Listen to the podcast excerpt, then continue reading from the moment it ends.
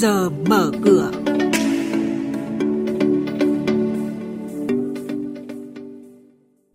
Thưa quý vị và các bạn, chuyên mục trước giờ mở cửa có những thông tin đáng chú ý sau đây. Các tổ chức tín dụng triển khai nhiều chương trình cho vay với lãi suất ưu đãi. Thị trường chứng khoán Việt Nam vượt Covid-19 một cách ngoạn mục. Nhận định diễn biến giao dịch tại Sở Giao dịch Hàng hóa Việt Nam và thông tin chi tiết sẽ có ngay sau đây. Thưa quý vị và các bạn, tính chung từ đầu năm đến nay, Ngân hàng Nhà nước đã 3 lần điều chỉnh giảm đồng bộ các mức lãi suất với tổng mức giảm tới 1,5 đến 2% một năm lãi suất điều hành, là một trong các ngân hàng trung ương có mức cắt giảm lãi suất điều hành lớn nhất trong khu vực. Ngân hàng Nhà nước đã chỉ đạo các tổ chức tín dụng tiết kiệm chi phí, giảm mạnh lãi suất cho vay, đặc biệt là các lĩnh vực ưu tiên – Tính đến tháng 11, mặt bằng lãi suất cho vay giảm bình quân khoảng 1% một năm so với cuối năm ngoái. Lãi suất cho vay ngắn hạn tối đa bằng đồng Việt Nam đối với một số ngành lĩnh vực ưu tiên ở mức 4,5% một năm. Theo các báo cáo thống kê, thời gian gần đây thị trường bất động sản ở Hà Nội ghi nhận sự dịch chuyển ra các khu vực trung tâm mới do quỹ đất trung tâm cũ ngày càng đắt đỏ và khan hiếm. Đại diện bộ phận định giá và tư vấn tài chính của Savin Hà Nội cho biết quỹ đất khu vực nội thành đang dần hạn hẹp và thủ tục pháp lý đầu tư còn phức tạp làm giảm sự quan tâm của các nhà đầu tư. Sự bứt phá về hạ tầng cùng với quỹ đất dồi dào của phía Tây Hà Nội đã khiến cho khu vực này tăng lực hút cuối năm.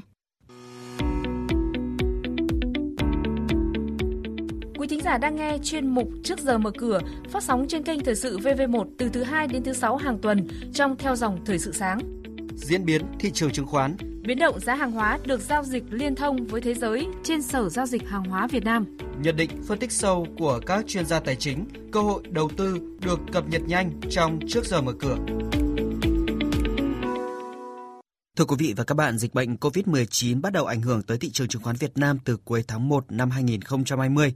Tuy nhiên, cùng với khả năng kiểm soát dịch bệnh thành công, thị trường chứng khoán Việt Nam đã phục hồi nhanh chóng. Thị trường cũng xác lập kỷ lục 2 tháng liên tiếp là tháng 9 và tháng 10 khi có mức tăng trưởng mạnh nhất thế giới. Với sự hồi phục mạnh mẽ của thị trường chứng khoán và lãi suất duy trì thấp kỷ lục, dòng tiền đã chảy mạnh vào kênh đầu tư chứng khoán.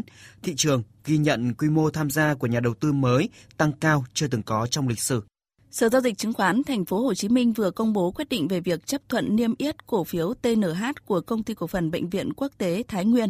Theo đó, hơn 41 triệu cổ phiếu TNH đã được chấp thuận niêm yết trên sàn thành phố Hồ Chí Minh. Giá trị cổ phiếu niêm yết theo mệnh giá là 415 tỷ đồng. Về diễn biến trên thị trường chứng khoán, thưa quý vị và các bạn, trong phiên cuối tuần trước, hàng trăm mã tăng điểm, đặc biệt là nhóm cổ phiếu chứng khoán tăng trần đã tiếp sức giúp VN Index áp sát mốc 1.085 điểm. Chốt phiên sàn Thành phố Hồ Chí Minh có 339 mã tăng và 120 mã giảm. Với diễn biến như vậy, mở cửa phiên giao dịch sáng nay, VN Index khởi động từ 1.084,42 điểm, HNX Index bắt đầu từ 192,46 điểm. Tiếp theo là tin từ Sở Giao dịch Hàng hóa Việt Nam với các thông tin và diễn biến mới nhất trên thị trường hàng hóa thế giới. Chúng ta sẽ nghe những phân tích của bà Nguyễn Thị Minh Trang là chuyên gia phân tích thị trường của thành viên kinh doanh hữu nghị. Thưa bà, xin bà cho biết những diễn biến chính trên thị trường hàng hóa trong tuần qua. Trong tuần qua thì nhóm nông sản đã giúp chỉ số MXV Index đóng cửa tăng nhẹ 0,9% lên mức 1.797,36 điểm. Thị trường hàng hóa thế giới đóng cửa nghỉ lễ trong ngày Giáng sinh nhưng à, giá trị giao dịch trung bình tại MXV vẫn đạt 2.653 tỷ đồng mỗi phiên, tăng 19% so với tuần trước. Nhóm mặt hàng nguyên liệu công nghiệp thì chứng kiến dòng tiền khá lớn của các nhà đầu tư Việt Nam, đạt khoảng 400 tỷ đồng mỗi phiên trong tuần, ngoại trừ mức giảm hơn 4% của mặt hàng cao su trên sàn Osaka và Singapore, cùng với mức giảm 1,2% của giá bông sợi, thì các mặt hàng khác gồm cà phê Arabica, Robusta, cacao và đường thì đều ghi nhận sắc xanh. Vâng, theo bà, nhà đầu tư nên chú ý điều gì trong thời điểm cuối năm này?